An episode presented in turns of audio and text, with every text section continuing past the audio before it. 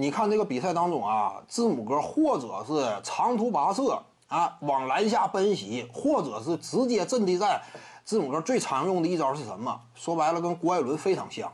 你看没看到郭艾伦呢？CBA 打总决赛，有时候阵地战突破用哪招用的比较频繁？转陀螺，就上去之后，自己原地打个转拧进去了，拧进去呢，然后就来一个呃低手上篮。字母哥也是，他这招用的挺频繁，一上来个转陀螺转进去。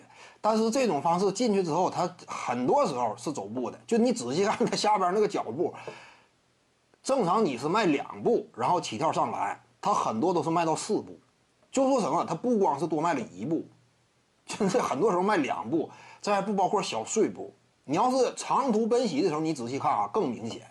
有时候字母哥的，但是裁判不怎么在乎，就是不怎么吹。一是 NBA 这个背景规则怎么讲呢？他挺鼓励，就是比赛的顺畅进行，尤其是快攻反击。啊，这球打的挺漂亮，你说你吹个走步，坏了事儿了。一般来讲呢，他不这么吹。再有一点就是，明星级别球员多少有这种特权，因为明星球员我就这个突破风格，你上来嘁哩咔嚓总吹我走步，我还怎么打比赛？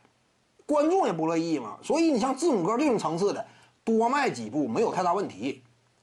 那么你既然说这样你有优势的话，你何不往里杀呢？之前几次往里杀基本都是走步，你仔细看，这就是字母哥嘛，在这点优势你也得充分利用好。未来能不能成为你的一个主要的技术风格呢？也不见得不行。联盟这方面本身管的就不严，多往里进一进嘛。你多迈一步，你有不少优势呢。字母哥本身步就大，所以呢，这玩意儿也值得检验。就这种方式可以打，你不要那么谨小谨小慎微，多走几步，到篮下你就扣呗。之前都是，他这是没少往里走啊。就基本上你看那个滑步，都是。因为他有一个扣篮挺典型，上去一个转陀螺，完事又整的比收抹布还收抹布，就是这这个字母哥他有一个球扣的是谁？呃，转的是转的是这个杰克劳德，转进去之后呢，哎，他本身他已经落听了，又迈一步，这个就是比收抹布还过分，就是他的这场上，但是也没有人管，尤其雄鹿队那会儿处于落后局面，更是没有人管了。徐静宇的八堂表达课在喜马拉雅平台已经同步上线了，在专辑页面下您就可以找到他了。